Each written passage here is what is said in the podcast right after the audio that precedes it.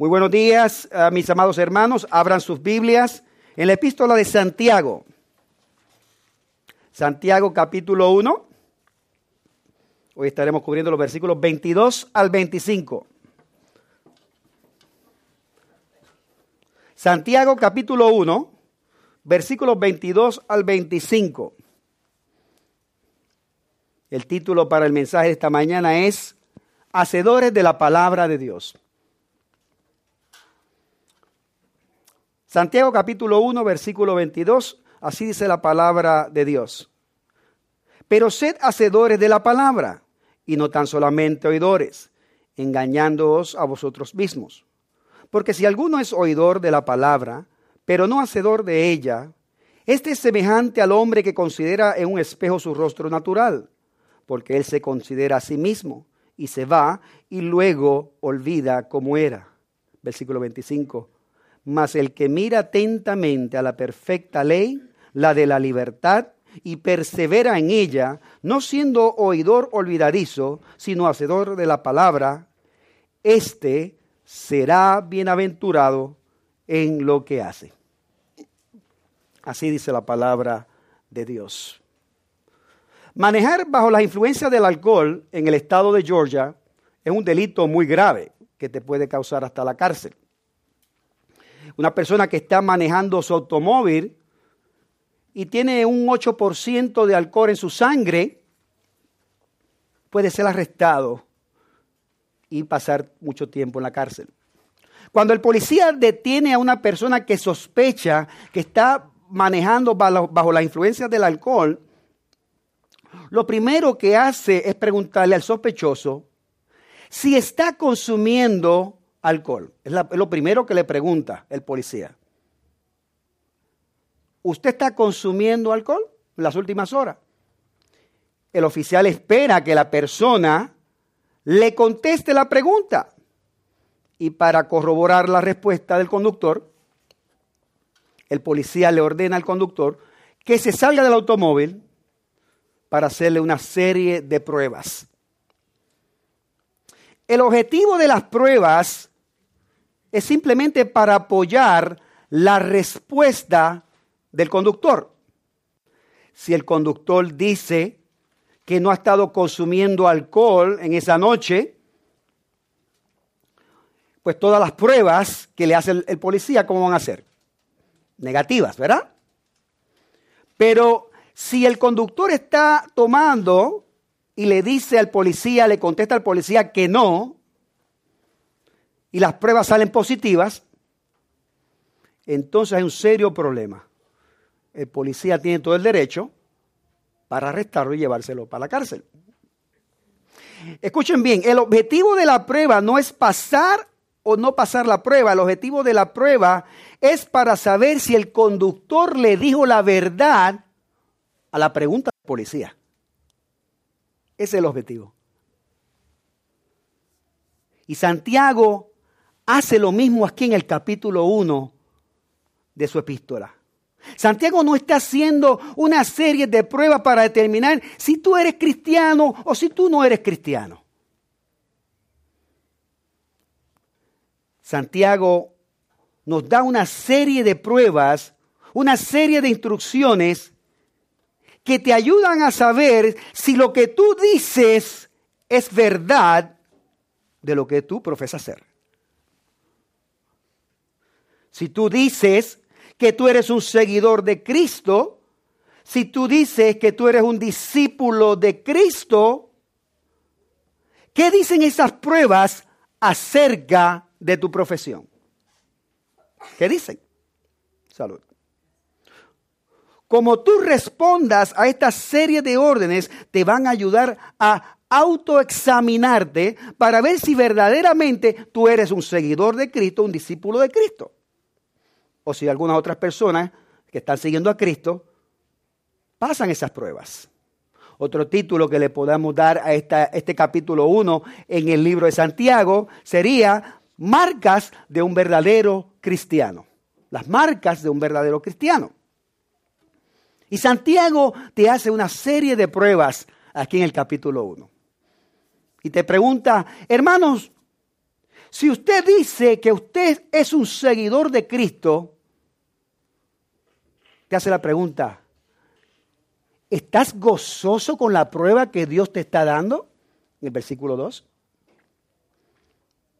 Sabiendo que esas pruebas son ordenadas específicamente por quién? Por Dios en nuestras vidas. ¿Respondes con gozo? Versículo 2.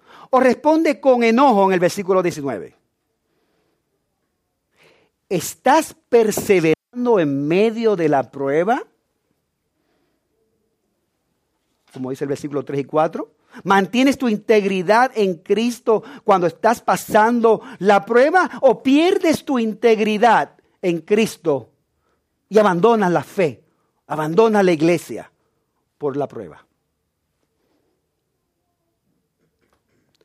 Cuando estás en medio de la prueba, ¿Le pides sabiduría divina a Dios?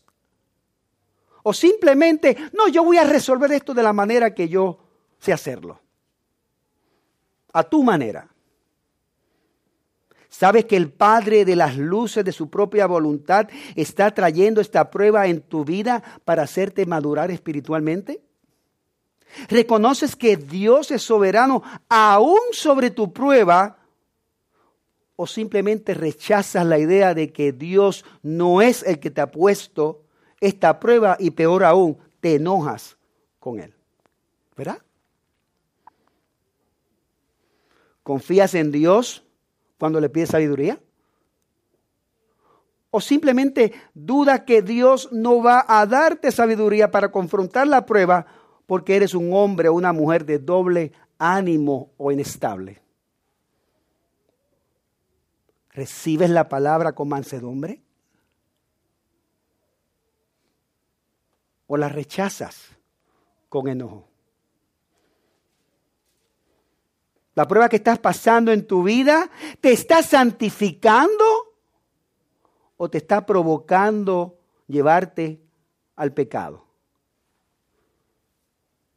Ahora, con todas estas preguntas, no son preguntas que se contestan sí o no, ¿verdad? No es blanco y negro como nos, enseñaba el apóstol Juan. ¿Se recuerdan? Allá en primera de Juan. ¿Estás caminando en la luz o estás caminando en las tinieblas? ¿Me estás diciendo la verdad o me estás diciendo la mentira? Esa es la forma que Juan opera. Santiago aquí opera en unos términos más generales. Más generales. Porque él quiere saber, él quiere saber que en una forma general si tú confías verdaderamente en la palabra de Dios. Si tú eres un seguidor de Cristo, si tú verdaderamente confías en lo que dice Dios. Ahora, eso no significa que si tú no tienes gozo en medio de la prueba, tú no eres un cristiano verdadero. Santiago quiere saber si verdaderamente vas a obedecer la palabra de Dios cuando tienes que obedecerla o si tu vida diaria está caracterizada por un patrón de obediencia habitual a la palabra de Dios. Si es un hábito en tu vida. Y esto te va a ayudar a autoexaminarte. Y por favor no cometan el error que muchos cometen, que se creen que para ser cristiano tú tienes que vivir una vida perfecta de obediencia. Santiago no está diciendo esto aquí. Santiago no está diciendo esto aquí. Santiago lo que está diciendo, si tú eres un seguidor de Cristo, entonces tu vida debe ser caracterizada por un patrón regular de obediencia en tu vida. Se va a ver esa obediencia en tu vida. De hecho, observen el versículo 22, en el capítulo 1. Dice, pero sed hacedores de la palabra. Versículo 22. Fíjense en el modo que está este, este verbo. Este verbo es un imperativo, o sea, un mandato y está en su tiempo presente. Si tú dices que tú eres un seguidor de Cristo, continúa, no pares de ser un hacedor de la palabra.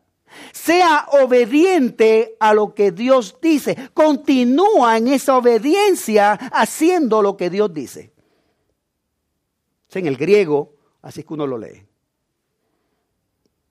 El mero, el mero hecho de que usted leyó un capítulo ayer en la Biblia no lo hace un hacedor de la palabra. Escuche bien. Me explico, una forma de ilustración. Si usted jugó fútbol la semana pasada, eso no lo hace usted un jugador de fútbol, ¿verdad? Aquí en la iglesia americana tiene un equipo de fútbol, de soccer. Y cuando le dije al capitán, yo quiero jugar en el equipo, todos se pusieron contentos. Imagínense, un hispano a jugar soccer. Porque se querían que iba a jugar como Lionel Messi, ¿no? Yo soy Andrés, pero no Messi. y entonces, nada que ver. Yo le dije, mire, yo no, esta es la primera vez que yo juego, yo no sé jugar esto. Pero ellos se pusieron contentos. Ahora, el hecho de que yo jugué fútbol una temporada, la temporada pasada, no me hace a mí un jugador de fútbol. Si usted leyó un capítulo ayer de un libro, pero usted, usted no es un lector rutinario, eso no lo hace usted un lector. O en palabras que todos entienden, el hecho de que usted canta una canción no lo hace usted un cantor. ¿Verdad, mi amor? Mi esposa me dice que canto malísimo. Porque cante no me hace a mí un cantor. No todo el mundo que lee la palabra de Dios le da el derecho para ser un hacedor de la palabra de Dios. Es el punto que quiero traer.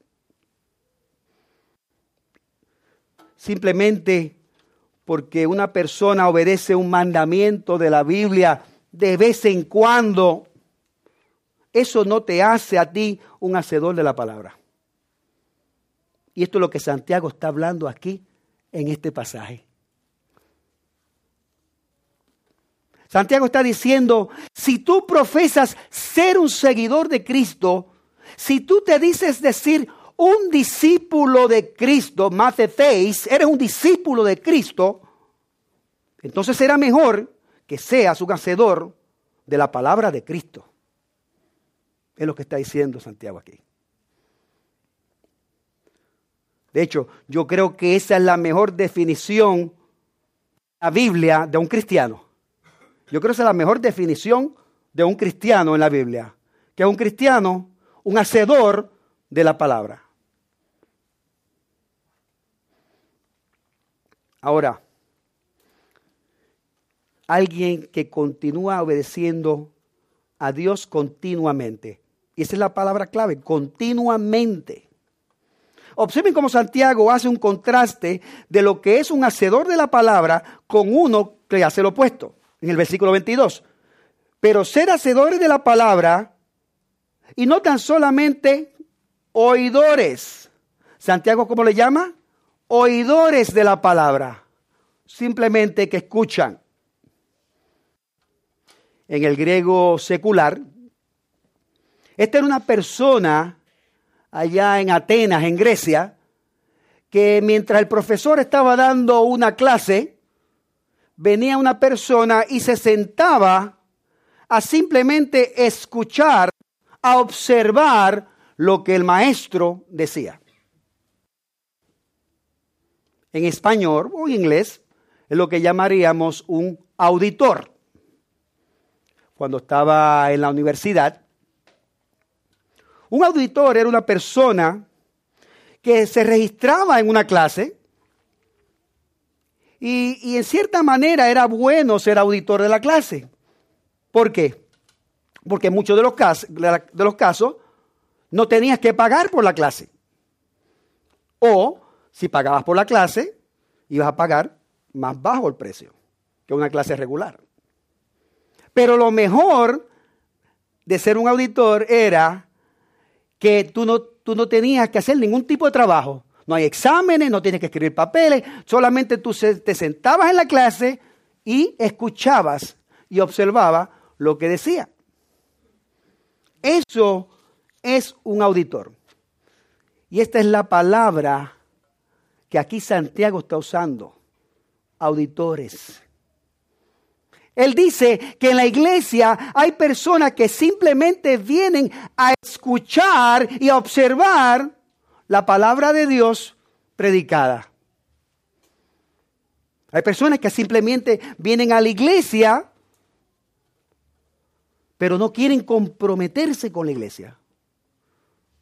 Hay personas que vienen domingo tras domingo, pero no sirven en ningún ministerio en su iglesia local. ¿Por qué? son espectadores. Son como espectadores de algún deporte que estamos observando, sentados donde afuera en la grada, observando el juego. Y Santiago dice, no sean esa clase de personas. No, no sean esa clase de personas. No sean simplemente auditores de la palabra. Y Santiago en forma de contraste aquí compara a un hacedor de la palabra con un oidor de la palabra y hace tres distinciones uno del otro. Veamos la primera. El primer punto que Santiago hace es que los auditores se engañan a sí mismos. ¿Escucharon? Los auditores se engañan a sí mismos. Observen ahí en el versículo 22 nuevamente, pero ser hacedores de la palabra y no tan solamente oidores, ¿por qué? Engañándoos a vosotros mismos. Los auditores se engañan a sí mismos. ¿Qué quiere decir Santiago de que se engañan a sí mismos? Los auditores dicen que ellos son seguidores de Cristo, pero la realidad es que ellos no están en Cristo. Ellos simplemente están auditando una clase acerca de Cristo, pero no están en Cristo. Ellos simplemente están observando, escuchando en el salón de clase acerca de Cristo. Tal vez están entretenidos con la persona de Cristo. Puede ser. Los auditores creen que están salvos y están convencidos de sí mismos que son salvos, pero en la realidad ellos no son hacedores de la palabra. Y Santiago dice que viven engañados a sí mismos. Domingo tras domingo, los auditores vienen a la iglesia y muchos de ellos llevan años en la iglesia. A veces culpan hasta los padres o un amigo que lo introdujo en el, cristianismo. Pero Santiago le dice, no, no, no. No le eches la culpa a nadie. Tú te estás engañando a ti mismo. En el griego, la palabra que utilizan aquí, engañarse, es otra la que se usa en este texto es una palabra que no es usual y este viene de un término matemático que significa calcular mal. Era la palabra que usaban los matemáticos griegos en los tiempos de Cristo. Era lógico decir que 8 más 8 es igual a qué? A 16. Si una persona decía 8 más 8 es igual a 15, la persona calculó mal la ecuación. Santiago está diciendo, si tú eres un seguidor de Cristo, pero no eres un hacedor de la palabra, tú te estás engañando a ti mismo, tú estás calculando mal. Tú no estás sumando de la manera correcta, aunque creas que lo estás haciendo bien. Tú no sabes lo que estás hablando. 8 más 8 no es igual a 15. No. Pero viven convencidos que 8 más 8 es igual a 15. Estás calculando mal. En los años 1980 al 1990 se desató una gran controversia aquí en las iglesias cristianas en Estados Unidos, que eh, surgió una teología que se llamaba salvación no señorío de Cristo, no lordship salvation. Y ellos decían lo siguiente, una persona podía ser salva sin tener que ser un seguidor de Cristo. Eso fue algo que surgió aquí en los 80, 90. Y todavía se ve eh, eh, en iglesias bautistas no reformadas. Ellos decían también que uno podía salvarse si repetía la oración del pecador y no necesariamente tenía que ser regenerado. O reconocían que Jesús es Dios, pero no Señor. De ahí viene el título. Salvación no señorío de Cristo. Ellos decían que eso era algo que venía después, como un segundo nivel del cristianismo. Ellos decían que si tú eras salvo por ser un hacedor de la palabra, entonces tú estabas diciendo que uno tiene que hacer obras para ganarte la salvación. Entonces tú tienes que obedecer para ser cristiano y eso no podía ser porque la salvación es por fe, por gracia. Ese era el punto. Pero Santiago no está diciendo esto en este pasaje. Lo que Santiago está diciendo es, si tú eres un cristiano genuino, entonces tú serás un hacedor de la palabra por naturaleza. Es tu naturaleza. No por ser un hacedor de la palabra te hace un seguidor de Cristo, sino que porque eres un seguidor de Cristo, eso te hace un hacedor de la palabra. ¿Vieron? Muy diferente. Muy diferente. En otras palabras, tú eres salvo solo por la fe, pero la fe salvífica nunca, nunca está por sí sola. Esa fe salvífica siempre, siempre, siempre produce frutos. Siempre. Siempre produce afectos en tu corazón, en tu vida. Y cumple su propósito es eficaz. Entonces Santiago está diciendo, si tú crees que estás escuchando la palabra de Dios, pero no eres un hacedor de la palabra de Dios, tú te estás engañando a ti mismo. No te engañes a ti mismo. No pienses que eres un seguidor de Cristo porque simplemente viene los domingos a la iglesia, escucha la predicación de la palabra de Dios, pero no obedeces la palabra de Dios. Hermanos, no hay diferencia entre un creyente y un discípulo de Cristo. Todo esto es un solo paquete. Significa lo mismo. No sea simplemente alguien que escucha la palabra, sea un hacedor de la palabra. Obedezca a lo que Dios dice. Aquí Santiago le está hablando a gente adulta, no le está hablando a niños. Él está hablando a una generación nueva cristiana, miembros de la iglesia.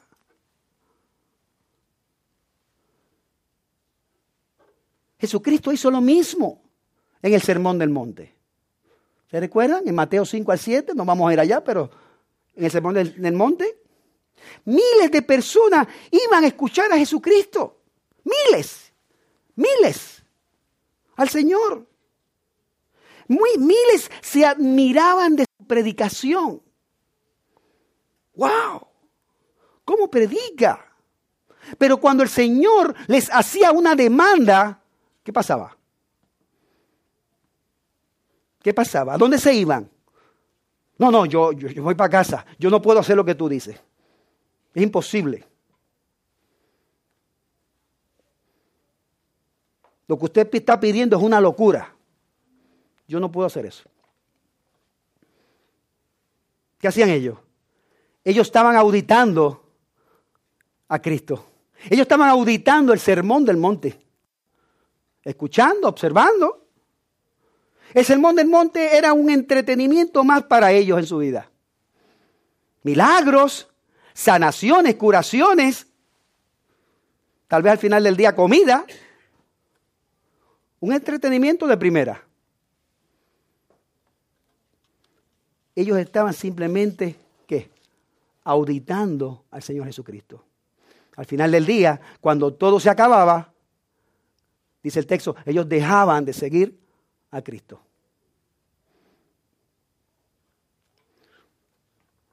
Usted no va al sermón del monte a escuchar a Cristo y no hacer nada con lo que Cristo dice. Usted no se va para su casa sin hacer nada de lo que dijo Cristo en ese sermón.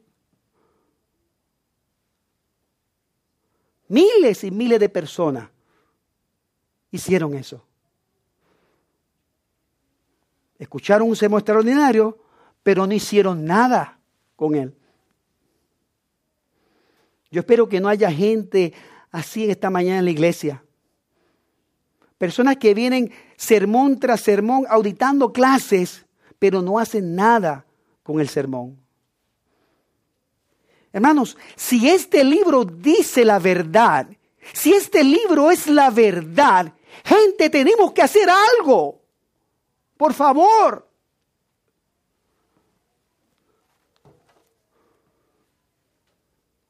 No la podemos dejar aquí en nuestros oídos. Tenemos que llevarla al corazón.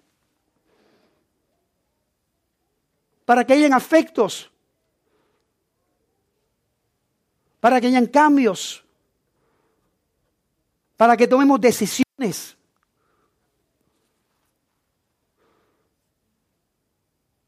No podemos ser simplemente espectadores.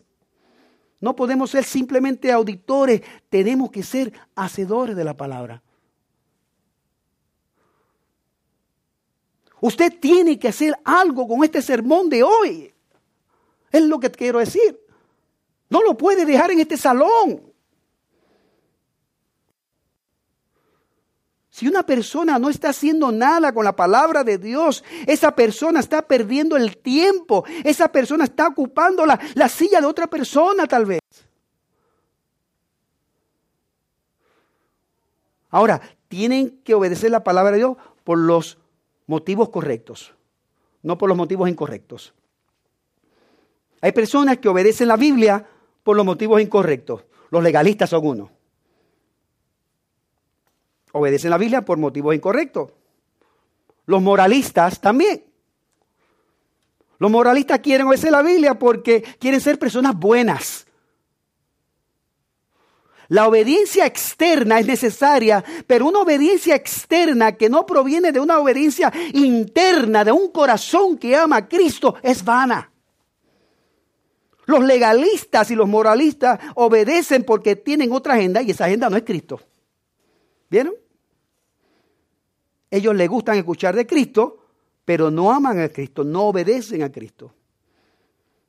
Hay personas que vienen a la iglesia porque les gusta aprender de la Biblia, les encanta escuchar sermones, les fascina la teología sistemática, les fascina la, la, sana doctrina, pero simplemente están escuchando la palabra, están observando, están auditando otra clase más. Y peor aún, ¿qué dice Santiago?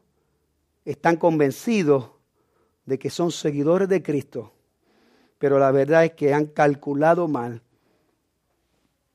y viven auto engañados. Es triste, es triste. Y esto nos lleva al segundo punto. Los auditores son obvios de reconocer. Los auditores son obvios de conocer. Y Santiago nos da en forma de ilustración aquí en el versículo 23. Observen. Porque si alguno es oidor de la palabra, pero no hacedor de ella, este es semejante al hombre que considera en un espejo su rostro natural, porque él, él se considera a sí mismo y se va y luego se olvida cómo era. En la época del Nuevo Testamento, mayoría de la gente usaban eh, eh, eh, espejos hechos de bronce. Ellos cogían el bronce, lo pulían de tal manera que brillaba tanto y lo usaban para verse a sí mismo. Los ricos usaban, usaban oro y plata, eran muy mejor calidad, pero la mayoría de la gente usaban espejos de bronce. Los espejos de cristal no existían en ese tiempo. Ellos llegaron después del siglo XVI. Pero estos espejos de bronce no eran de lo mejor, pero hacían su propósito, ¿verdad? Cuando los brillaba bien, y le daba cierto movimiento, ángulo y claridad, pues podías ver tu rostro. Querías ver cómo tú, tú lucías para salir antes de la calle. Sin embargo, por la razón que fuese, cuando dejaban de verse en el espejo y se iban de inmediato, se olvidaban de lo que habían visto. Y ese es el punto principal de la analogía que Santiago está haciendo aquí. Que uno se olvida rápido como uno era. Uno se olvida rápido como uno era. Y a nosotros nos pasa lo mismo, ¿verdad? Antes de salir de la mañana, nos miramos cuidadosamente en el espejo, más que otros, para ver cómo están, ¿verdad?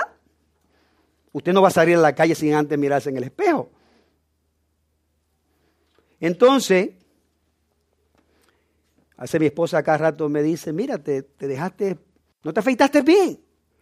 Y es verdad, me vi en el espejo, me puse una camisa mal, que, que vi que está sucia. Y mira, esa camisa está sucia. Se me olvidó del baño a la sala. ¿Verdad? Y eso es lo que Santiago tiene aquí en mente. Santiago dice que el auditor es como uno que viene todos los domingos a la iglesia. Ellos están observando la palabra de Dios. Ellos están escuchando la palabra de Dios se ven que están estudiando la palabra de Dios seriamente, ¿verdad? Pero cuando se van para sus casas, se olvidan del sermón. Y es cómico, ¿por qué? Porque se ven que están estudiando seriamente. Los oidores, los de la palabra, ¿qué hacen? Se están estudiando a ellos mismos. Ellos no están estudiando la palabra de Dios, ellos están estudiando ellos mismos. Ellos son el centro de atención. Están tan envueltos, envueltos en ellos mismos que cuando llegan a sus casas no se recuerdan nada del sermón. Dice al final del versículo 23 que su rostro natural se le olvida. Versículo 24. Se le olvida. Hermanos, la razón por que nos reunimos todos los domingos aquí es porque usted y yo necesitamos mirarnos en el espejo de la palabra de Dios todos los días. Necesitamos. La Biblia es el espejo que te recuerda que eres un pecador que necesitas diariamente la misericordia y la gracia de Dios todos los días de tu vida. Los auditores se les olvidan que por naturaleza nacieron pecadores y necesitan a alguien que se los recuerde a su problema. Ellos se vistieron esta mañana, se miraron el espejo llegaron a la iglesia, pero se les olvidó ponerse la camisa. Pero actúan como si tuvieran la camisa puesta. Ellos escuchan la predicación de la palabra, pero no se la llevan al corazón. No hacen nada con ella. Y piensan que vivir sin aplicar la vida está bien. It's okay. It's not okay. No. No está bien. ¿Cómo es que te vas a mirar en el espejo de la palabra de Dios y decir que está bien, no aplicarla? Ya rápido te olvidaste de tu naturaleza, dice Santiago. El punto que quiere traer. Te olvidaste del Salmo 51, 5.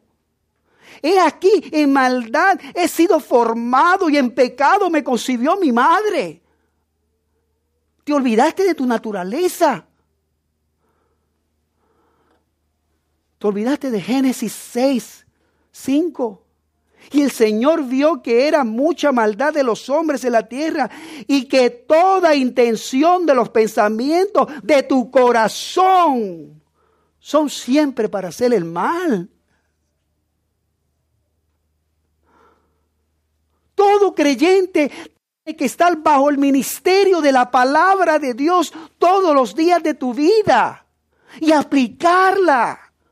Necesitamos la aplicación de ella.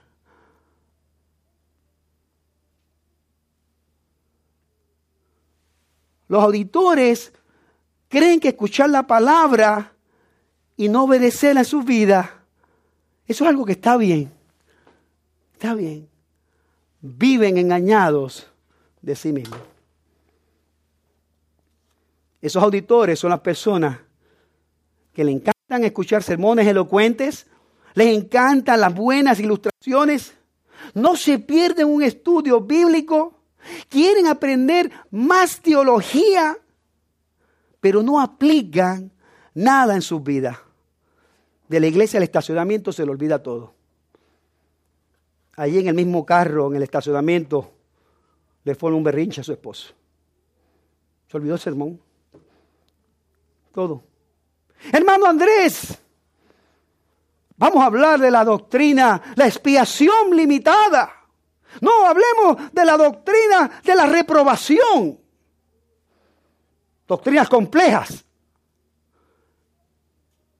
Mira, sea humilde con su esposa y ámela sacrificialmente.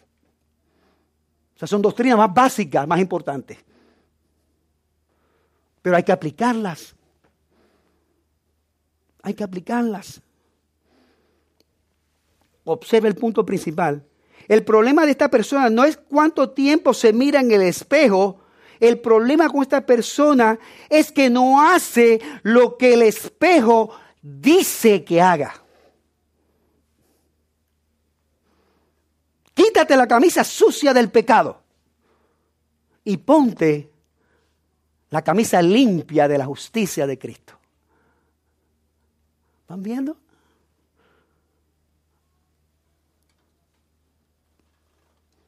El problema con los auditores no son sus hábitos de estudios, el problema con los auditores son sus hábitos de conducta.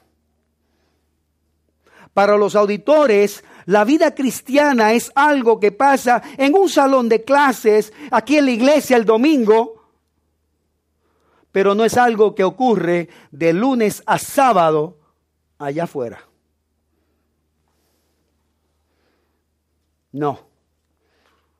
Los oidores de la palabra son muy diferentes a los hacedores de la palabra. Y eso nos lleva a nuestro tercer punto. ¿Cuál es? Los, los hacedores son bendecidos por Dios. Los hacedores son bendecidos por Dios. Observen el versículo 25. Mas el que mira atentamente en la perfecta ley, la de la libertad, y persevera en ella, no siendo oidor olvidadizo, sino hacedor de la obra, éste será bienaventurado en lo que hace. Este es el que escucha, pero hace algo con lo que escucha. Esta es la persona que escucha este sermón hoy y dice, no, yo tengo que cambiar. Yo tengo que arrepentirme. Y yo tengo que hacer lo que Dios dice que haga. Algo radical.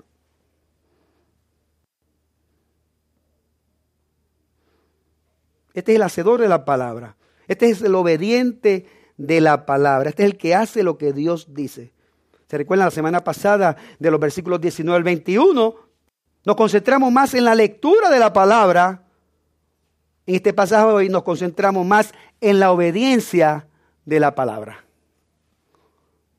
Noten el versículo 25, mas el que mira atentamente en la perfecta ley, pausa ahí, ¿Qué quiere decir Santiago con la perfecta ley?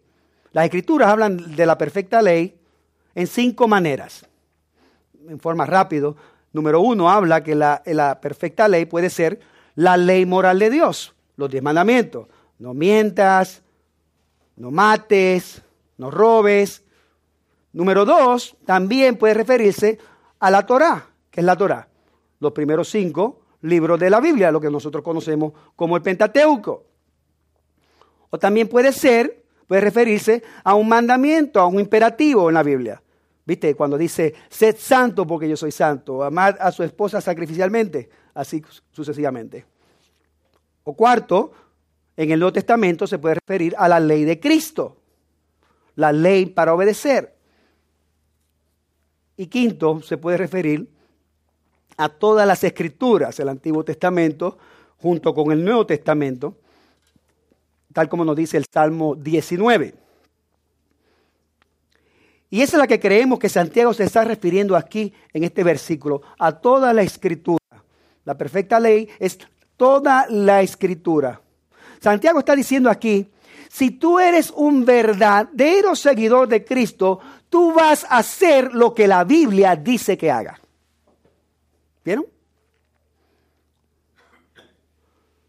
Si tú eres un discípulo de Cristo, tú vas a actuar en la palabra de Cristo.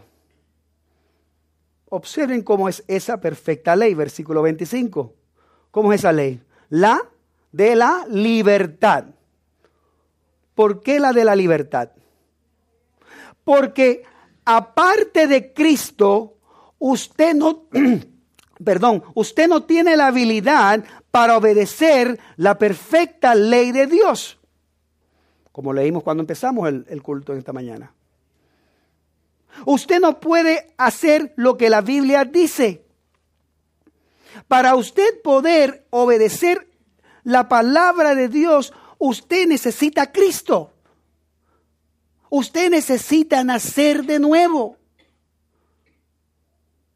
Las religiones hechas por el hombre tienen una carga muy pesada y por lo tanto no pueden obedecer la palabra de Dios. Tenga cuidado cuando usted diga, yo no puedo obedecer la palabra de Dios, porque eso tiene un término teológico. Si usted está sin Cristo, no hay forma que usted pueda obedecer la palabra de Dios. ¿Escucho bien? Usted está como muerto espiritualmente. Usted está ciego espiritualmente. Y usted está sordo espiritualmente. Pero cuando viene Cristo a tu vida en arrepentimiento y fe, cuando tienes un encuentro genuino con el Señor de señores, tus oídos comienzan a escuchar la voz de Cristo. Tus ojos comienzan a ver con claridad la palabra del Señor. Tu corazón que estaba frío y muerto ahora comienza a, latir.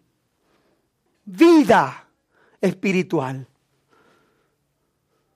Y así como el Señor levantó a Lázaro de los muertos, el Señor te resucita dentro de los muertos y te da una vida espiritual. Y ahora eres libre para obedecer la voz de Cristo. Antes no podías, pero ahora sí. Ahora eres libre para obedecer. Antes eras esclavo del pecado, estabas encadenado al pecado, no podías obedecer la palabra de Dios, pero ahora en Cristo eres libre para obedecer la ley perfecta de Dios. Ahora eres libre para seguir a Cristo. Ahora eres libre para amar a Cristo. Ahora eres libre para amar al Señor. Ahora eres libre para hacer lo que Cristo quiere que tú hagas. Esto es un hacedor de la palabra. Un hacedor de la palabra es aquel que ama a Cristo y obedece a Cristo. Eso fue lo que dijo nuestro amado Señor en Juan capítulo 14, versículo 23. ¿Se recuerdan?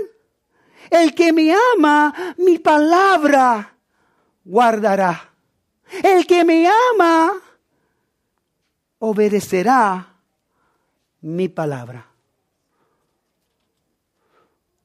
¿Cómo yo sé que usted ama a Cristo? Su obediencia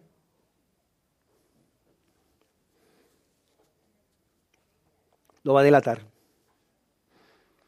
El oidor de la palabra y el hacedor de la palabra tienen el mismo libro. ¿Sabían eso? Ambos tienen el mismo libro. Pero el oidor no obedece porque la palabra no está plantada en su corazón, mas el hacedor de la palabra, la palabra ha sido implantada en su corazón. Él sabe que está libre para obedecer la palabra de Dios y persevera en esa, en esa obediencia todos los días de su vida. Su obediencia es un patrón de vida. Su obediencia es un estilo de vida en el hacedor de la palabra. No solo eso. El hacedor de la palabra reconoce que esa obediencia a la palabra siempre trae qué? Bendiciones. Ricas bendiciones. Observen el versículo 25. Al final del versículo 25. ¿Qué dice? El hacedor de la obra este será bienaventurado en lo que hace. Por favor, subraye esa oración en su Biblia. La obediencia a la palabra de Dios trae ricas bendiciones en tu vida. Cuando tú obedeces la palabra de Dios, las compuertas de la represa de la gracia y la misericordia de Dios son abiertas y ahora todas estas bendiciones son derramadas en tu vida. ¿Tú quieres ser bendecido en tu vida? Haz lo que Dios dice. Y tú verás las bendiciones como van a llover en tu vida. Transformación total. Este libro cambia, este libro transforma, pero hay que aplicarlo. Es lo que Santiago nos está diciendo aquí. Obedece a Dios en todo lo que Él dice. Por favor, no obedezca ciertas cosas que Dios dice. Obedécelo en todo, en todo. ¿Cuáles son esas ricas bendiciones? Bueno, ya venimos estudiando el capítulo 1 de Santiago, ¿correcto? ¿Cuáles son esas ricas bendiciones? Eres bendecido con un gozo espiritual, versículo 2. Eres bendecido con paciencia. ¿Quién necesita paciencia aquí? Eres bendecido con paciencia, versículo 3. Eres bendecido con tu santificación progresiva. Te vas a parecer más a Cristo versículo 4. Eres bendecido con sabiduría divina, versículo 5. Eres bendecido con una fe fortalecida, estable y consistente, versículo 4. Eres bendecido con oraciones contestadas y finalmente eres bendecido con la corona de la vida, versículo 12. Salvación y comunión con Dios por toda una eternidad. ¿Qué más bendición que esa? Dame la corona de la vida. Quédate con lo otro.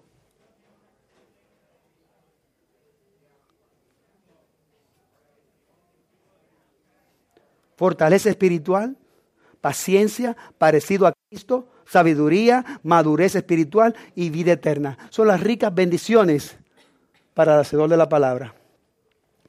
En contraste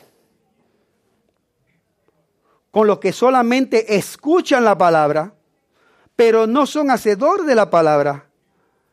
Aquellos que prefieren ciertas doctrinas de la Biblia, esa sí, esa no, que tratan la Biblia como una cafetería, esto sí, esto no. Para esas personas no hay bendiciones. No hay bendiciones para el auditor, para que escucha simplemente la palabra de Dios. Es mi oración, hermanos, en esta mañana que usted salga animado de aquí hoy, con una actitud diferente a este libro. Que usted obedezca y aplica la palabra de Dios. Es mi oración que usted sea un seguidor de Cristo que lo ama y sigue y obedece lo que dice nuestro Señor. Mis amados hermanos, seamos hacedores de la palabra. Que ese sea nuestro estilo de vida. glorificamos más a Dios cuando somos hacedores de lo que Él dice. Cuando somos obedientes a su palabra, a la Biblia. Amén. Oremos.